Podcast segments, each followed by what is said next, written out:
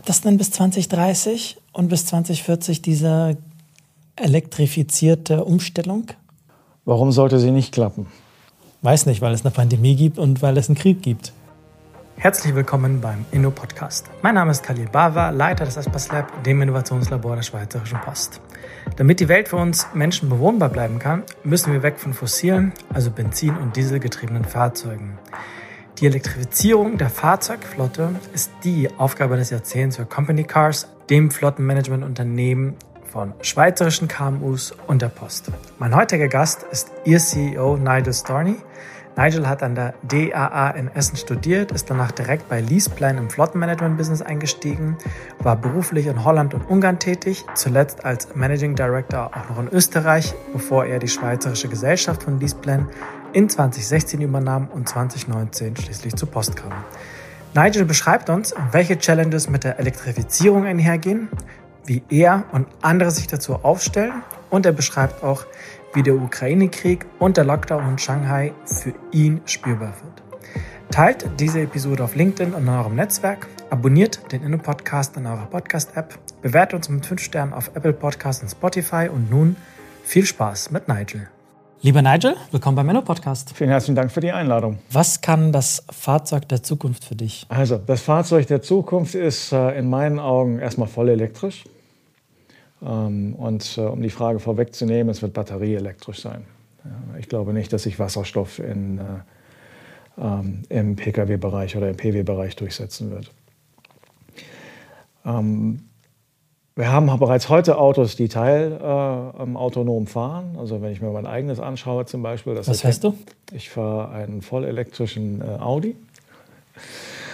Ähm, seit zwei Jahren schon. Äh, und äh, es gibt ja heute schon Funktionen, dass äh, ähm, Kennzeichen, äh, Entschuldigung, dass äh, ähm, Verkehrszeichen erkannt werden, dass äh, Ampeln erkannt werden, dass äh, Fußgängerüberwege erkannt werden, dass äh, automatisch die Geschwindigkeit äh, angepasst wird anhand von Verkehrszeichen, von Ortschaften, von Abständen. Ähm, also das, das gibt es ja heute schon. Ähm, das, das wird sicherlich weiter kommen, wobei ich nicht glaube, dass wir vollautonom fahren werden während meiner Autofahrerkarriere. Also das, äh, glaube ich, wird noch ein bisschen länger dauern. Aber das Auto der Zukunft wird neben diesen Features, die sicherlich wesentlich mehr Sicherheit bringen als in der Vergangenheit, ähm, auch digital vernetzt sein. Das heißt, wir werden wesentlich mehr Daten im Auto verarbeiten und auch wesentlich mehr Daten aus dem Auto heraus verarbeiten können, was uns dann bei der Post äh, sicherlich auch in Zukunft weiterhelfen wird. Guter Einflugschneise. Bevor wir da so ein bisschen mehr ins Detail gehen, was Elektrifizierung einer Fahrzeugflotte von über 25.000 Fahrzeugen angeht. Jetzt mal so für Newbies wie mich, was ist so eigentlich das Business des Fahrzeugflottenmanagements? Ja, ist eine gute Frage und das ist sehr vielfältig.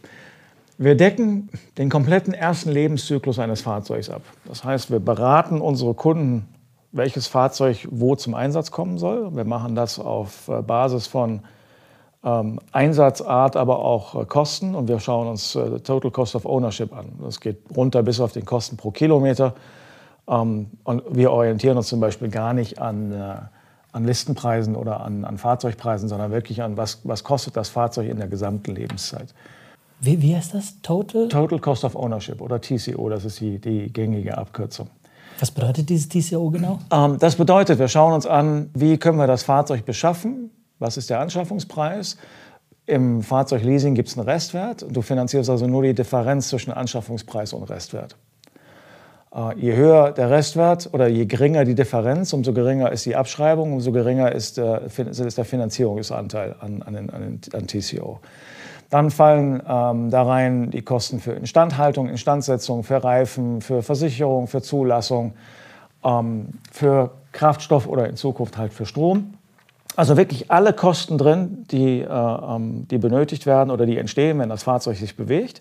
Und zwar vom ersten Tag an bis zu dem Zeitpunkt, wo es ähm, in den Gebrauch, dem Gebrauchtwagenmarkt zugeführt wird. Also für unsere Kunden, sei es nun Post oder auch äh, im, im, sogenannten Drittmarkt, also nicht äh, schon Geschäftskunden, die aber nicht äh, Postunternehmen sind ähm, wo dann das, das Fahrzeug dort aus der Nutzung rausgeht. Wir führen es dem, dem Gebrauchtwagenmarkt zu und äh, verwerten es äh, dann. Die komplette Dieser komplette Lebenszyklus ist für uns auch eine Wertschöpfungskette. Ähm, und das ist das, was wir im, im, Flottenmanagement abdecken. Das heißt, wir beraten unseren Kunden, wir beschaffen die Fahrzeuge, wir lassen sie zu, wir organisieren die Werkstatt, wir organisieren die Reifen, wir organisieren das ähm, Einlagern der saisonalen Reifen, die nicht gebraucht werden. Im Falle eines Falles, beim Fahrzeugschaden, äh, organisieren wir die Reparatur, äh, Ersatzfahrzeuge. Worin liegt eigentlich der, der Mehrwert jetzt für mich als Postorganisation oder als ein Geschäftskunde von Company Cars, dass ich das über, über Company Cars über dich machen lasse? Warum nicht einfach allein? Und ich kaufe mir einfach ein Fahrzeug und verkaufe es dann halt weiter, kümmere mich um den ganzen Zulassungskrams. Und wenn ein Unfall ist oder es irgendwas anderes braucht, dann fahre ich halt in eine Werkstatt und lasse das machen.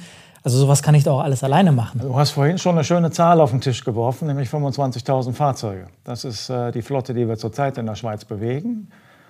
Und wir können es einfach effizienter aufgrund der Größe und auch kostengünstiger aufgrund der, aufgrund der Größe. Das heißt, wir kaufen Werkstattstunden, Arbeitsstunden, Material, äh, Ersatzteile kaufen wir wesentlich günstiger ein und können so Synergien schaffen, die unseren Kunden zugutekommen. Wie groß? Give or take. Also ist es das, äh, wenn, wenn wir bei dieser wunderbaren Zahl äh, von TCO bleiben, ist das dann daran gerechnet, oder welche Zahl oder Orientierung du immer nehmen möchtest, ist das äh, im Vergleich jetzt zu, wenn ich das alles selber machen würde, spare spar ich mir da 5% oder eher 50%? Also ich sag mal, die, die, die Ersparnis für ein äh, Schweizer KMU, und das ist unsere, unsere Kernzielgruppe außerhalb der Post, die bewegt sich so um die 15 bis 20 Prozent. Also ich spare als KMU, ich spare mir 15 bis 20 Prozent Kosten, wenn ich sage, liebe Company Cars, macht ihr das für mich. Genau. Und für die Post selber? Für die Post selber, ähm, dort sieht die, dort sieht die äh, ähm, äh, Ausgangslage, äh, Entschuldigung, Ausgangslage ein Stück weit anders aus. Zum einen erbringen wir als Post Company Cars Leistungen für die Post, die ein klassischer Flottenmanager nicht erbringt. Ähm, Schönes Beispiel, wir haben vorhin hier rausgeguckt und haben den, den gelben äh, Fuhrpark draußen gesehen, den wir derzeit vorhalten. Ähm, wir halten einen Fuhrpark für die Post vor, für den Fall der Fälle, dass Fahrzeuge verunfallen. Wir hatten vor zwei Jahren die, die Geschichte in Winterthur, wo über Nacht drei Fahrzeuge ausgebrannt sind. Dort waren wir in der Lage, binnen oder in weniger als 24 Stunden adäquate Ersatzfahrzeuge hinzustellen, damit äh, die Post ihre, ähm, ihren Diensten nachkommen kann. Ähm, das ist eine, eine, Dienstleistung, die ein klassischer Flottenmanager, egal wie er im Markt heißt, äh, nicht, nicht erbringen kann und auch nicht würde, weil es einfach nicht kosteneffizient ist. Ähm, oder aber auch das, die, die typische Geschichte Festverkehr. Ne? Das ist die Zeit der Post zwischen Black Friday und, und Heiligabend, wo ein, ein verstärktes Paketaufkommen ähm, durch die ganzen Weihnachtsbestellungen entsteht. Da organisieren wir zusätzliche Fahrzeuge. Das ist etwas, was äh, ähm, ein, ein, ein, klassischer Flottenmanager auch nicht machen würde. Und wenn wir die, die Postflotte uns per se mal anschauen, erstmal hat die Post einen Versorgungsauftrag. Das heißt, da geht es nicht darum, das nur möglichst Kosteneffizienz, äh, Kosteneffizienz zu gestalten, sondern es geht auch darum, es so zu gestalten, dass die, dieser Versorgungsauftrag erbracht werden kann. Und deswegen ähm, gibt es die ein oder andere äh, Dienstleistung, die Post Company Cars erbringt, die ein, ein Dritter nicht erbringt, weil es einfach nicht äh, kosteneffizient dargestellt werden kann. Also beispielsweise dieses Fahrzeuge vorhalten, obwohl ja. es gar notwendig ja. wäre, oder dieser erhöhte Peak zwischen ähm, Black Friday und Heiligabend. Genau. Wie viele Leute arbeiten eigentlich bei euch? Wir haben in Summe ähm, 84 Köpfe. Das inkludiert natürlich die funktionale Führung außerhalb der Post, das ist also die, die Matrix-Organisation innerhalb der Post ähm, und umfasst die Bereiche ähm, Kundenbetreuung, Akquisition, ähm, Operations, Gebrauchtwagenverkauf, aber natürlich auch Finanzen, Personal und äh, Kommunikation. Okay, jetzt ist es nun mal so, dass sich die Post vorgenommen hat, respektive auch ein bisschen an dir äh, den Auftrag mitgegeben hat, bis 2030 die Logistik von Briefen und Paketen, also auch entsprechenden Fahrzeuge, die da zum Einsatz kommen, das voll zu elektrifizieren. Bis 2040 auch Postauto, also das ist der öffentliche Personennahverkehr, die berühmten gelben Busse, die durch die Landschaften fahren, auch das komplett zu elektrifizieren. Warum eigentlich? Per se haben wir ja mal als, als äh, ähm, heutige äh, Generation ähm, die Pflicht, und die Vorsorge, die Welt für unsere Nachkommen zu erhalten. Und wenn wir weiterhin fossil ähm, unterwegs sein würden, und auch die Zukunft fossil gestalten bei, bei, mit Verbrennerfahrzeugen, dann werden wir diese Nachhaltigkeitsziele nicht erreichen. Also ich glaube, da haben wir als Generation ähm, eh schon eine Verantwortung. Ähm, die Post hat sich auch auf die Fahne geschrieben, ihre Dienstleistungen in Zukunft nachhaltig äh, zu erbringen. Und dazu gehört, dass wir auf fossile, auf fossile Fahrzeuge verzichten und äh, CO2-neutral ähm, uns bewegen. Das sind, das sind, denke ich, die beiden großen Gründe. Plus, es ist auch mittlerweile eine Kundenanforderung. Ich glaube, das sieht die Post auch schon. Was heißt das, eine Kundenanforderung? Dass die Post Kunden hat, die heute schon die Anforderung stellen, dass äh, ihre Pakete CO2-frei zugestellt werden. Ja, andererseits bedeutet das, wenn es nicht machen würde, sie auch diese Paketmengen dann wahrscheinlich verlieren wenn sie nicht elektrisch zugestellt Gut, also werden. Ich bin, ich bin, sicherlich der falsche Ansprechpartner, um im Detail über die Kunden der äh, Logistikkunden der Post äh, zu, zu, zu, sprechen. Aber ja, das wäre dann eine logische Konsequenz, wenn man die Anforderungen nicht erfüllt, dass der Kunde dann sich dann überlegt, hier woanders hinzugehen. Von den 25.000 Fahrzeugen, wie viele davon sind heute bereits elektrifiziert?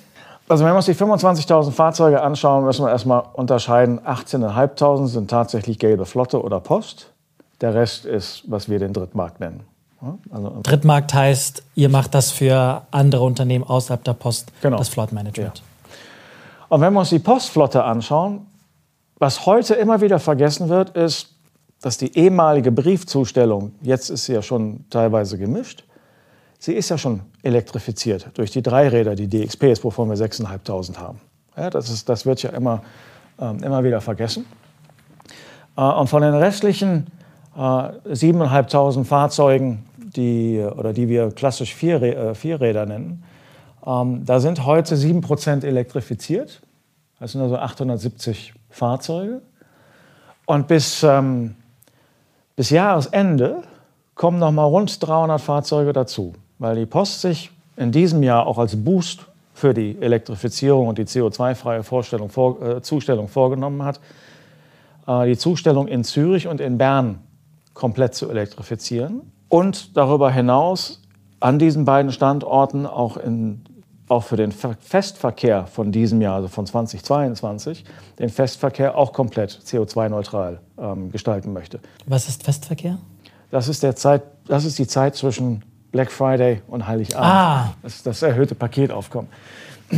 Das heißt, wir haben, und das ist äh, eigentlich eine Leistung, auf die wir bei, bei Post Company Cars sehr stolz sind, wir haben es in, in Zeiten von Lieferschwierigkeiten, die wir momentan bei Fahrzeugen haben, in Zeiten geschafft, diese außerordentlichen Bestellungen doch so zu organisieren, dass sie doch in diesem Jahr ausgeliefert werden und dieses Ziel, die beiden Standorte zu elektrifizieren, ähm, auch erreicht werden können. Also das gibt dieses Jahr einen Boost. Und dann ist der Plan. Ganz kurze Frage, warum ja. gibt es Probleme? Es gibt zwei äh, Ursachen für die, für die Lieferschwierigkeiten, die wir, die wir heute sehen. Und ähm, die eine Ursache ist die, die Pandemie, also Covid. Ähm, die, äh, ähm, also was heißt das? Ja, das, äh, die, die Lieferketten sind immer wieder unterbrochen worden durch, durch Lockdowns. Gerade jetzt der letzte, der in, in Shanghai ähm, erfolgte. Ähm, es gibt, äh, ich glaube, jeder kennt Flightradar. Es gibt was Ähnliches auch für, für Schiffe. Wenn man sich das mal anschaut, was sich alles vor Shanghai tümmelt und nicht gelöscht oder neu beladen werden kann, das seit Wochen, die Lieferkette von dort aus ist, ist komplett unterbunden und das äh, betrifft besonders die Halbleiter und die Chips für die Automobilindustrie. Äh, der, die zweite große Ursache ist äh, der Ukraine-Krieg. 80, ähm, 90 Prozent der Kabelbäume, speziell für deutsche Automobilhersteller, werden in der Ukraine hergestellt. Was sind Kabelbäume? Kabelbäume sind ja, im Grunde genommen das, das elektronische Rückgrat eines Fahrzeugs. Ja, ohne ein Kabel funktioniert kein Blinker. Ja, so, das ist mal ein einfaches Beispiel. Aber Kabelbaum wird individuell konfiguriert, so wie du dein Auto bestellt hast, mit den jeweiligen Zubehör und Sonderausstattung und was alles davon äh, elektrisch äh, oder elektronisch funktioniert, wird ein spezieller Kabelbaum für dein Auto konfiguriert. Und das wird dann aus der, also wie gesagt, für die deutschen Hersteller überwiegend aus der Ukraine geliefert. Da kommt im Moment nicht viel. Ähm, die beiden Hauptursachen gibt es. Äh, es ist mittlerweile so weit, dass du kaum ein Fahrzeug unter zwölf Monaten Lieferzeit bekommst. Ähm, es gibt äh, ähm, immer noch ansteigende Liefer Lieferzeiten. ich denke persönlich, es wird noch schlimmer werden, bevor es wieder besser wird. und wir haben also noch längere Lieferfristen. Noch längere Lieferfristen, dass wir dann auch irgendwann über 18 Monate reden. Ähm, das, das führt dazu, oder das ist einer der Ursachen, weshalb wir da draußen jetzt diesen größeren Fuhrpark stehen haben, damit wir Fahrzeuge für die Post vorhalten können. Ähm, aber wir haben da auch äh, in Verbindung mit, äh, mit Renault, denke ich, unsere Hausaufgaben gemacht, dass wir die äh, Fahrzeuge, die die Post dieses Jahr haben wollte, um die Elektrifizierung in, in Zürich und Bern, beziehungsweise die Zustellung zu elektrifizieren in den beiden Städten, ähm, die Hausaufgaben gut gemacht, dass wir das äh, auf jeden Fall dieses Jahr noch ausliefern können. Jetzt mal vielleicht ein bisschen, in Anführungsstrichen, aus dem Nähkästchen geplaudert. Was genau habt ihr denn mit Renault vereinbart, damit das funktioniert, während ja, überspitzt formuliert, irgendwie die andere, äh, die Hälfte der westlichen Hemisphäre irgendwie gerade mit ihren Fahrzeugen nicht so gut klarkommt. ja, wie weit öffne ich das Nähkästchen? Ähm, da macht es ja dann jeder. Ne? Nein. Also ich denke, dass, dass äh, Renault und, und die Post eine über äh, Jahre, Jahrzehnte äh, gewachsene, vertrauensvolle Zusammenarbeit haben. Und äh, auf diese konnten wir dann sicherlich auch zurückgreifen. Und wir waren wir waren auch recht schnell und zügig dabei. Also wir sind einer der ersten gewesen, die sich mit Renault speziell zu diesem Thema an den Tisch gesetzt haben, um, zu gucken, ob es denn möglich ist, Lieferkapazitäten zu, ähm, zu reservieren. Was heißt früh und schnell? Ja, wir haben ähm, schon Ende letzten Jahres mit äh, unseren Ansprechpartnern diese, diese Themen äh, im, im, Detail äh, durchgesprochen und auch, auch geguckt, was bedeutet das für die Zukunft. Da haben wir sicherlich auch Szenarien kreiert, ähm, von denen wir gar nicht wussten, kommen sie jetzt so oder kommen sie nicht. Ähm, aber die, die Lieferkrise, ähm, speziell durch die Pandemie, die ist ja nicht von heute auf morgen gekommen, sondern die hat sich abgezeichnet. Und wir haben einfach zugesehen, dass wir in stetigen Austausch mit unseren Ansprechpartnern bleiben, um äh, entsprechend gut reagieren zu können. Und das, äh, das zahlt sich jetzt am Ende des Tages aus. Pandemie ist jetzt mit Blick auf Shanghai und den sich türmenden, riesigen ähm, ja, Containern, die da halt schlicht und ergreifend nicht entladen werden können, respektive nichts Neues aufnehmen können, ähm, mit Blick auf die in, den Ukraine-Krieg. Klappt das denn bis 2030 und bis 2040 diese elektrifizierte Umstellung? Warum sollte sie nicht klappen? Weiß nicht, weil es eine Pandemie gibt und weil es einen Krieg gibt. Ähm, ja, aber jede Krise hat ein Ende. Ähm, und in jeder Krise entstehen Maßnahmen, die dazu führen, das, was in der Krise passiert, passiert ist oder schiefgegangen ist, in den Nachkrisenzeiten extrem schnell aufgeholt wird. Ein sehr schönes Beispiel äh, ist, ist, zum Beispiel die, ähm, die Finanzkrise, die wir 2008, 2009 hatten, wo Geld zwar nicht knapp, aber sehr teuer wurde. Ähm, das hat sich in den Jahren 2011, 2012, 2013 verflüchtigt und zu enormen äh, ähm, Wachstumsboostern geführt. Und das, das ist, ja, ich denke mal, so eine, typ, so eine typische Sache für den Mensch. Der lernt daraus und guckt, wie er dann das, was, was äh, ähm, schiefgegangen ist, wie er das dann sogar aufholen kann. Und da, da habe ich ein großes Vertrauen drin, dass das auch äh, jetzt nach der Pandemie oder nach dem Ukraine-Krieg äh, passieren wird. Und die Automobilhersteller haben ja auch ihre Zielsetzungen. Das, das kommt ja dazu. Und je weniger Elektrofahrzeuge die Automobilhersteller ausliefern, oder man könnte das auch umdrehen, je mehr fossile Verbrenner sie ausliefern, umso höher werden ihre CO2-Strafen sein, die sie zahlen müssen, aufgrund äh, der EU-Vorgaben an äh, CO2-Reduktion. Das heißt, die Automobilhersteller werden dann, äh, nicht nur ein Interesse für den Kunden, sondern auch ein ganz großes Eigeninteresse haben, um eine eventuell entstandene Lücke in der Elektrifizierung aufzuholen. Also du hattest ein bisschen schon mal beschrieben, was diese Elektrifizierung angeht. Ähm, wir reden von 6.500 DXPs, Dreiräder, wo früher Briefe mit ausgeliefert worden sind, heute gemischt, also Briefe und Pakete. Die 6500 schon bereits voll elektrifiziert. Von den 7500 Vierradgetrieben, also normalen Fahrzeugen, äh, großen und kleinen. Und da habe ich verstanden, sind das 800, 750, 800 in dem Dreh. Ja, wir haben 870 heute. Bis Jahresende kommen sicherlich gute 300, 300 noch dazu. Drauf. Und der Plan, wenn ich das richtig verstanden habe, ist Zürich und also die Zustellung in Bern und Zürich voll zu elektrifizieren. Bis Ende des Jahres. Ende 2022. Ja. Also jetzt in den nächsten sechs Monaten, ja, give genau. or take. Ja. Hui. Du bist aber noch recht entspannt. Wie gesagt, wir haben unsere Hausaufgaben gemacht. Das, ist, äh, das lässt mich dann sehr entspannt äh, ähm, hier sitzen. Jetzt ist meine Annahme, dass für Elektrif Elektrif elektrifizierte Fahrzeuge, für Elektrofahrzeuge, wird die Bewirtschaftung more or less the same sein. Das heißt, eigentlich muss ich mich als Organisation nicht anpassen. Stimmt das? Nein. Warum nicht? Also da gibt es äh, verschiedene Gründe. Ähm, schauen wir uns das mal aus der gelben Sicht an, ne? also aus, aus Sicht Post. Äh, und um diesen ganzen, die ganzen Herausforderungen, die neu entstehen oder entstanden sind bei diesem ganzen Thema, hat die Post ja eine bereichsübergreifende Projektgruppe gegründet. RUT E. Ja, da sind äh, ähm, sind Leute von Postauto drin, da sind Leute von uns drin, da sind Leute von Immobilienservices drin, da sind Leute von Logistikservices drin.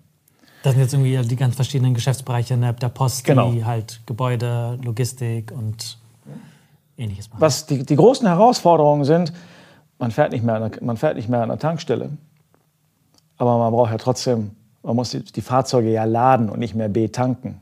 Ja? Also mit Strom laden. Eine Schnellladung dauert 35 bis 45 Minuten. Eine in Anführungszeichen Normalladung. Also Schnellladung ist dann 45 Minuten und dann bin ich auf 100 Prozent. Dann mehr oder weniger 80, 80 bis 100 Prozent der Batteriekapazität. Wobei alle Hersteller sagen, man sollte maximal 20 Prozent der eigentlichen Lade oder aller Ladevorgänge sollten Schnellladung sein. Der Rest sollte ähm, äh, eine, eine, eine, normale AC-Ladung sein. Also, Warum? Ähm, um die Batterien äh, ähm, nicht zu überlasten und äh, äh die ähm, äh, die Haltbarkeit der Batterien nicht äh, unnötig zu, äh, zu reduzieren. Eine andere Geschichte ist, man soll die Fahrzeuge eigentlich auch erst dann laden, wenn sie unmittelbar vor dem Gebrauch stehen. Das heißt das ist, da geht es um die Batteriespannung. Ja, also wenn die Batterie eine hohe Spannung hat, weil, weil, es, weil es vollgeladen ist, es steht aber dann rum, verliere ich wieder Batteriekapazität. Deswegen soll man äh, die Ladevorgänge eigentlich so timen, dass dann beendet sind, wenn ich das Fahrzeug, wenn ich das Fahrzeug brauche. So, aber heute fährt die Weil ich dann quasi für die Luft lade, jetzt blöd formuliert. So könnte man es drastisch formulieren. Es ist jetzt nicht so, dass äh, äh, Prozentzahlen im, im, zweistelligen Bereich verloren gehen von der Kapazität. Aber das sind äh, halt Dinge, die man dann sicherlich auch äh, ähm, ja, über kurz oder lang dann immer, immer wieder berücksichtigen sollte. Heute wird ein Postauto beladen mit Briefen, Paketen. Wenn der Kraftstofftank leer ist, fährt er zur Tankstelle. Das dauert drei, vier Minuten, dann ist er voll und dann geht er auf seine Tour. Ähm, wenn er allerdings 40 oder 50 Minuten warten muss, bis äh, das Fahrzeug geladen ist, hat er ja schon äh, ein Achtel seiner Tour quasi verloren, zeitlich gesehen. Ähm, das heißt, wir müssen über eine Ladeinfrastruktur an den jeweiligen Standorten nachdenken, ähm, um die Fahrzeuge an den, an den Standorten dort, wo sie B-Laden oder G-Laden werden. Von wie vielen Standorten reden wir hier? Das ist eine gute Frage. Die kann ich aus dem Stillgreif nicht beantworten. Aber sind das dann irgendwie so 20 oder eher ein paar hundert? Also es werden keine 100 sein, aber es werden mehr wie 20 sein. Ja? Ähm, ohne dass wir jetzt die Postfilialen oder ähnliches mit berücksichtigen. Also wenn wir sagen, Postfilialen brauchen auch eine, eine Ladeinfrastruktur, dann reden wir über mehrere hundert. Das ist, äh, dann ist die Größenordnung schon wieder eine andere.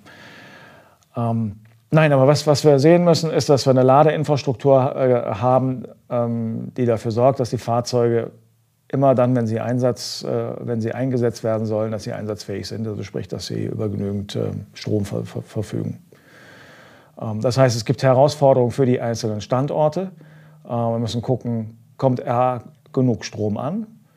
Äh, und B, wie kann dieser Strom so verteilt werden, dass ähm, äh, die Fahrzeuge dann geladen werden, wenn sie geladen werden müssen. Also das ist dann auch eine Frage der, der äh, Lastenverteilung.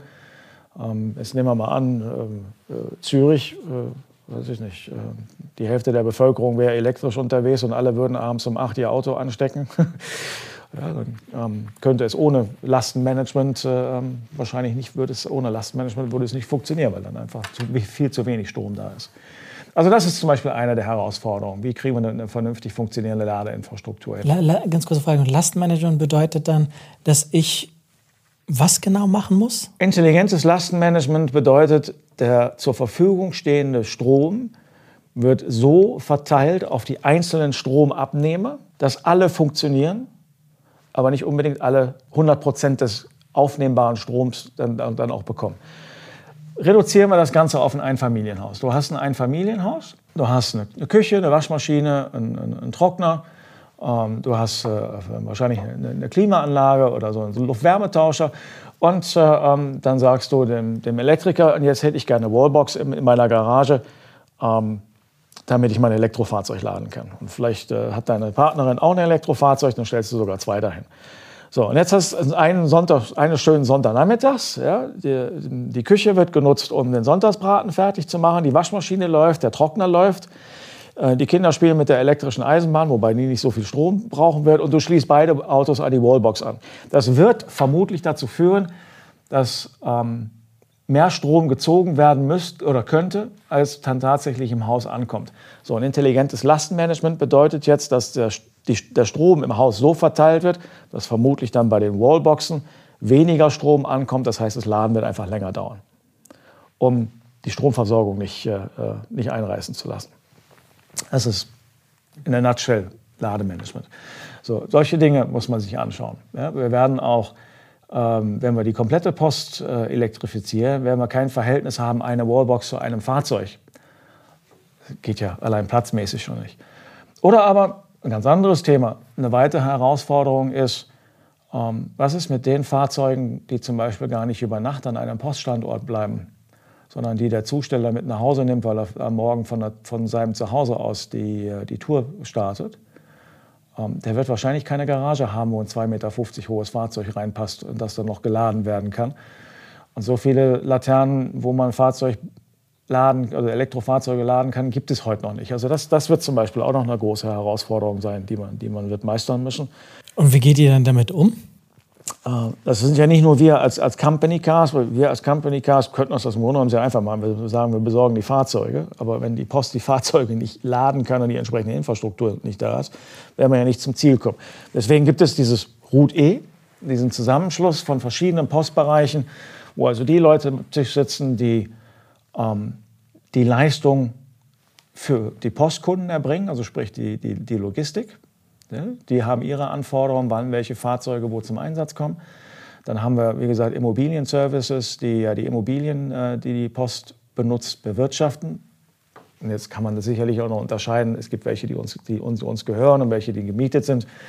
also Gebäude, die uns gehören und vermietet genau. sind, ja. Ähm, aber die sitzen mit am Tisch, damit wir Lösungen finden. Äh, Postauto sitzt mit am Tisch, äh, weil die ja natürlich auch Anforderungen haben an Elektrifizierung auch ihrer Flotte. Und ein Busdepot zu elektrifizieren wird was anderes sein als äh, eine Distributionsbasis. Und natürlich wir mit der Fahrzeugbeschaffung und der, der Fahrzeugnutzung. Ähm, das, das, gibt eine, das ist eine, eine große Projektgruppe, ähm, die sich innerhalb der Post gebildet hat, um genau diese Themen ähm, gut, effizient, kostengünstig und zielführend anzugehen, damit ähm, spätestens 2030 die komplette Zustellung in der Schweiz elektrifiziert ist. Wie muss ich mir das vorstellen, wenn diese, diese Truppe da zusammenkommt, bestehend aus den verschiedenen Perspektiven, die einen, die stark aus dem Gebäudemanagement kommen, die anderen, die stark mit der Logistikperspektive, also Logistik im Sinne von Pakete kommen irgendwo an und müssen dann irgendwie verarbeitet und dann zugestellt werden. Ähm, ihr mit der Perspektive Fahrzeugbeschaffung und Bewirtschaftung. Wie genau arbeitet ihr denn zusammen, damit das irgendwie vernünftig funktioniert? Also ist das irgendwie einmal im Monat, irgendwie treffen wir uns für einen halben Tag, bespricht und dann ist gut? Nein, es gibt verschiedene Arbeitsgruppen. Es gibt eine Arbeitsgruppe für die Finanzierung, es gibt eine Arbeitsgruppe für die, Elekt äh, für, für die äh, Ladeinfrastruktur, es gibt eine Arbeitsgruppe für ähm, den Fahrzeugeinsatz, es gibt eine Fahrzeuggruppe, äh, es gibt, Entschuldigung, es gibt eine Arbeitsgruppe äh, für ähm, ja, eventuell entstehendes äh, Zusatzgeschäft.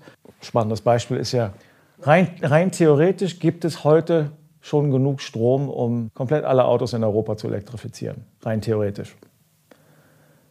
In der Praxis sieht es allerdings so aus, dass das Problem darin besteht, dass der Strom nicht dann produziert wird, weil er. Heißt das, dass die Post oder ihr dann in dem Fall Stromspeicher kauft, entwickelt, bereitstellt? Die Entscheidung ist noch nicht getroffen, aber es, es, könnte, es könnte einer der Bereiche sein, ja. Ist das dann auch lukrativ?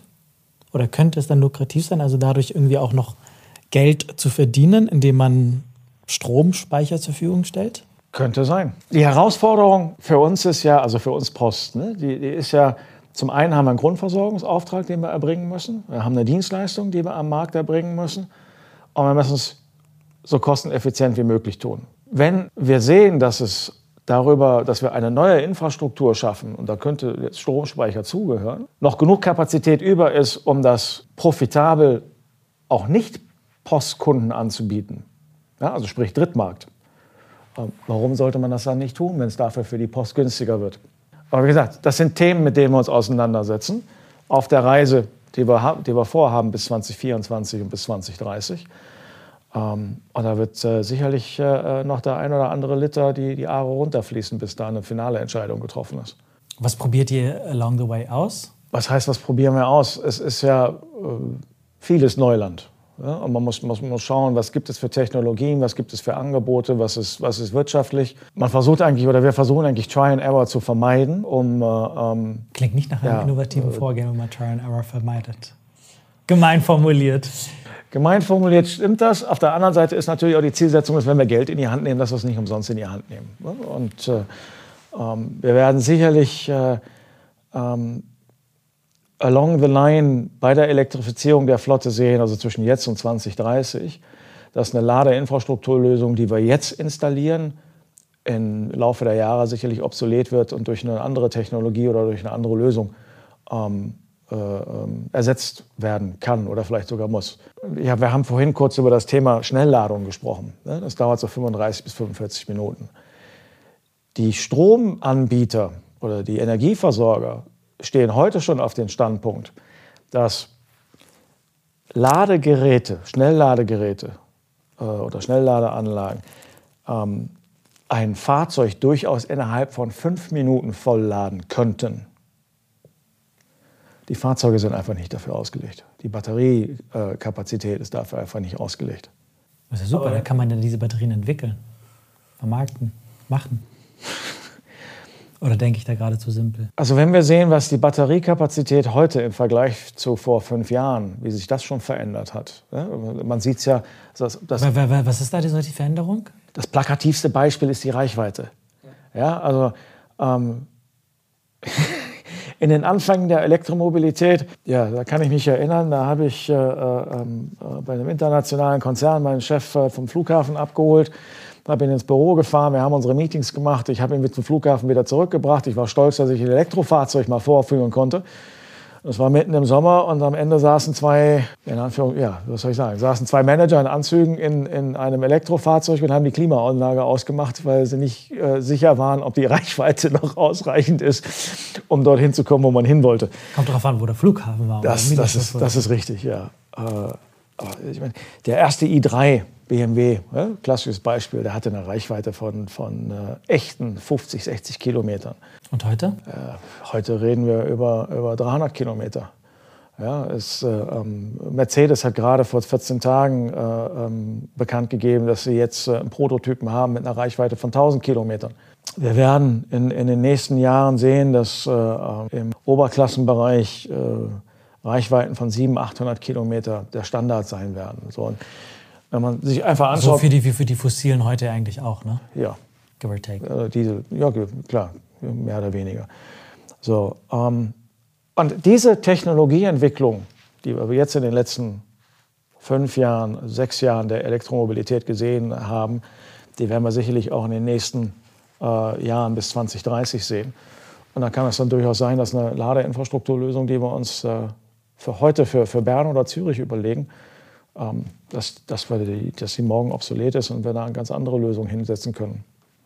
Das, das wird sicherlich passieren. Ähm, deswegen, äh, ja, Try and Error ist, ist sicherlich sehr innovativ, aber wir müssen ja nichts Neues erfinden, sondern wir müssen uns überlegen, was vom Markt ist denn heute für uns wie verwendbar und am besten nutzbar. Weil wir, wir werden ja als Post ähm, ja, man soll nie, nie sagen. Vielleicht stellen wir sogar irgendwann unseren eigenen Strom her. ja, ähm, mit äh, äh, Photovoltaikanlagen. Ähm, aber wir werden ja vermutlich nie ähm, ein Hersteller von Ladeinfrastruktur im, im, Sinne von, wir stellen selber Wallboxen her oder Schnellladegeräte äh, her, sondern werden uns immer da dessen bedienen, was, was am Markt äh, verfügbar ist. Wir müssen mal auf den Vergleich schauen zwischen fossilen und Elektrofahrzeugen. Was ist günstiger von den beiden? Im Moment ist die ja, Pi mal Daumen, ne? äh, äh, weil jedes Fahrzeug hat ja eine individuelle Kostenstruktur. Aber die Faustregel ist, ähm, je kleiner das Fahrzeug, umso günstiger ist ähm, Elektro. Und ähm, wir sehen, dass über die äh, Entwicklung in der Zukunft ähm, auch die größeren Fahrzeuge peu à peu in der Elektromobilität TCO-mäßig günstiger werden als äh, fossile. Aber Stand heute noch nicht. Stand heute ist noch nicht jedes Elektrofahrzeug TCO-mäßig oder TCO-mäßig betrachtet kostengünstiger als ein vergleichbarer Verbrenner. Ähm, aber die Entwicklung äh, ist auch dahingehend, dass äh, die Fahrzeuge immer äh, größer, dass die, Entschuldigung, dass die ähm, auch je größer die Elektrofahrzeuge sind, sie trotzdem günstiger werden. Ja, aber die, die Tendenz ist klar, ähm, auf Sicht gesehen wird äh, die Elektromobilität günstiger werden als äh, ähm, als die fossile äh, Mobilität. Zumindest was den Bereich PW angeht und das, was wir bei der Post bearbeiten, also bis dreieinhalb Tonnen. Lkw ist nochmal eine ganz andere Geschichte. Also wenn ich das mal so grob bisher zusammenfassen darf, bei Company Cars, ähm, deinem Unternehmen, über 25.000 Fahrzeuge, ähm, ein Großteil davon quasi für die Post, ein Teil davon fürs sogenannte Drittgeschäft, also wo man das Flottenmanagement für ähm, kleine mittelständische Unternehmen übernimmt. Die Grundüberlegung ist so ein Flottenmanagement, dass man ja Leute, Menschen wie dich hat, knapp äh, 80 Mitarbeitende bei Company Cars, dass man äh, das hat, liegt schlicht und ergreifend daran, dass von der Beschaffung über die ja, Organisation von Reparaturen äh, bis hin dann zum Verkauf für dann äh, nach äh, nach einiger Zeit für diesen gesamten Wertschöpfungsprozess, ähm, dass bei der Anzahl von Fahrzeugen ihr das 15 bis 20 Prozent günstiger hinbekommt, als wenn ich das jetzt beispielsweise alleine für mich machen würde. Das habe ich verstanden. Das Zweite ist, was die komplette Elektrifizierung angeht, ein bisschen schlicht und ergreifend, ähm, ja, ein bisschen politische Vorgaben, aber auch selbst, der, der selbstgesteckte Anspruch, das Ganze zu elektrifizieren, weil irgendwie diese Welt nicht mehr so aussehen würde, wenn nicht mehr so aussieht, wie sie heute ist, ähm, wenn man hier fröhlich noch jahrzehntelang mit fossilen Fahrzeugen unterwegs wäre. Deswegen das Ganze zu elektrifizieren, 2030 die komplette Logistik und bis 2040 auch bei Postauto, also im öffentlichen Personennahverkehr. Ich habe verstanden, dass bereits 6.500 DXPs, das sind diese kleinen Dreifahrradfahrzeuge, für den für Briefe und teilweise auch schon für Pakete voll elektrisch unterwegs sind. Bis Ende dieses Jahres knapp äh, etwas mehr als 1000 Fahrzeuge voll elektrisch sein werden. Ende des Jahres die Zustellung in den Städten Bern und Zürich wird voll elektrisch sein. Äh, das Ganze, diese Umstellung, die Beschaffung von Elektrofahrzeugen ist eine Challenge, weil mit dem Ukraine-Krieg, wo ein, äh, wo ein wichtiger Teil der Fahrzeuge ähm, für Elektrofahrzeuge geschafft wird, für die, ja, für die deutsche, für europäische Fahrzeuge, ist schlicht und ergreifend brachgelegt, weil Ukraine-Krieg. Und das Zweite ist, dass was Halbleiter ähm, und Chips angeht, am Hafen vor den Häfen von Shanghai da vor sich rumliegt und nicht weiterverarbeitet kann, weil halt in Shanghai Lockdown ist. Ergo ist das, ist das so ein bisschen die Challenge, diese Fahrzeuge überhaupt hinzubekommen. Und zumindest nach dem, was du ein bisschen hast durchblicken lassen, liegt es daran, äh, frühzeitig mit den entsprechenden, äh, in dem Fall Renault, frühzeitig miteinander in Gespräch gekommen zu sein, um zu schauen, hey, wie kriegen wir das eigentlich gemeinsam hin, dass wir diese Fahrzeuge auch wirklich bekommen. Ähm, das Zweite, was ich auch verstanden habe, ist, damit das irgendwie ja, trotz, trotz dieser beiden Faktoren, also Ukraine-Krieg und äh, Pandemie, damit das trotzdem funktioniert für, für die Gesamtschweiz, für die Gesamtlogistik, haltet ihr derzeit einfach mehr Fahrzeuge vor, als vielleicht unter Umständen, unter normalen Umständen der Fall wäre. Was ich auch verstanden habe, ist, dass die Challenge in der Elektrifizierung eigentlich darin liegt, dass ich über 25.000 Fahrzeuge habe, vielleicht sogar dann zu dem Zeitpunkt mehr, wenn dies mit den äh, wenn die Paketzahlen weiterhin so nach oben geht wie in, der, wie in den vergangenen Monaten und Jahren, ähm, dass ich dann diese Fahrzeuge nicht nur da haben muss, sondern die müssen auch geladen sein und zwar zu dem Zeitpunkt geladen sein, wo dann irgendjemand damit loszieht und Pakete ausliefert. Das Ganze aber auch die entsprechende Ladeinfrastruktur, die dafür zur Verfügung gestellt werden muss, mit der Challenge, was du vorhin schon gesagt hast, dass die Infrastrukturentscheidung, die ich heute vielleicht für einen bestimmten Standort treffe, in acht Jahren oder in zehn Jahren potenziell anders ja so nicht mehr einfach funktionieren wird. Deswegen ich dann nochmal wahrscheinlich daran passen muss. Diese Thematik, wie man damit in idealerweise umgeht, ist, indem man die richtigen Leute zusammenholt. Das tut ihr in diesem Projekt Team Route E. Also da holt ihr zusammen die Immobiliengesellschaft der Post, die ja, die ganzen Standorte kauft, respektive mietet. Ähm, Postauto, also den öffentlichen Personalverkehr, das Management, Logistic Services, also quasi unsere originäre Operation, die in der Sache Bescheid wissen, okay, wo muss ich eigentlich wie was zustellen können. Dafür ein Projektteam, das zusammenzustellen und dort in verschiedenen Arbeitspaketen hinsichtlich Finanzierung, Technologieauswahl.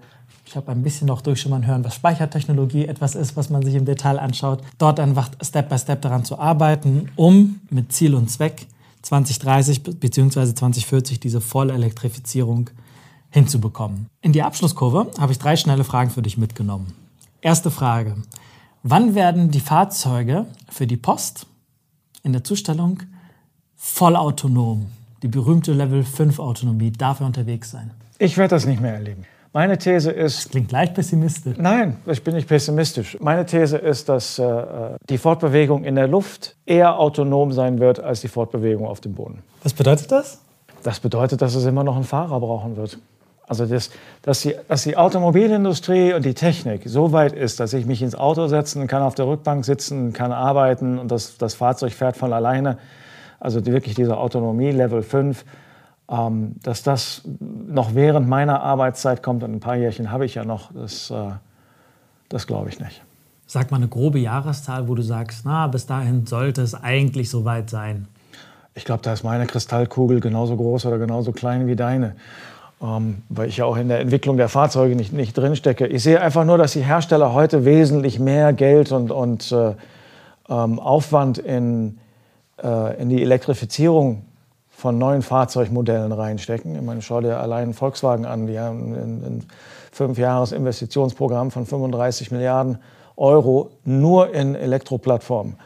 Ja, ähm, Ford hat angekündigt, sie wollen bis 25, glaube 24 oder 25 neun verschiedene Transportermodelle elektrifiziert haben. Heute haben sie einen, den haben sie jetzt gerade vorgestellt. Also ähm, da, da fehlt zumindest mir dann auch irgendwo die Fantasie zu sehen, dass sie beides äh, parallel äh, machen werden. Deswegen meine These, und ich, ich gebe zu, ich habe sie geklaut, weil ich habe es äh, irgendwo gelesen, äh, ist, dass, dass es eher im, äh, in der Luft, äh, im Luftverkehr voll autonom sein wird als auf der Straße. Es gibt ja dieses Projektteam Route E, was daran arbeitet, dass diese ganze Elektrifizierung zumindest mal postintern funktioniert. Mal jenseits davon, was ist dein Eindruck? Was muss die Post hinbekommen, damit das wirklich auf allen Ebenen gelingt? Ich glaube, die Post ist auf einem guten Weg. Ich glaube, die Post hat erkannt, dass es ein Zusammenspiel, na, ich glaube nicht, ich sehe es ja, dass, äh, die Post hat erkannt, dass ein Zusammenspiel zwischen den einzelnen Bereichen notwendig ist, um die Expertise der, der verschiedenen Leute zu nutzen, um genau dieses Ziel zu erreichen. Am Espas Lab Eingang haben wir eine Fläche für dich reserviert. Welches Zitat darf dort von dir stehen? Treibe Veränderung, sonst wirst du verändert. Treibe Veränderung, sonst wirst du verändert. Nigel Storney, vielen Dank. Sehr gerne.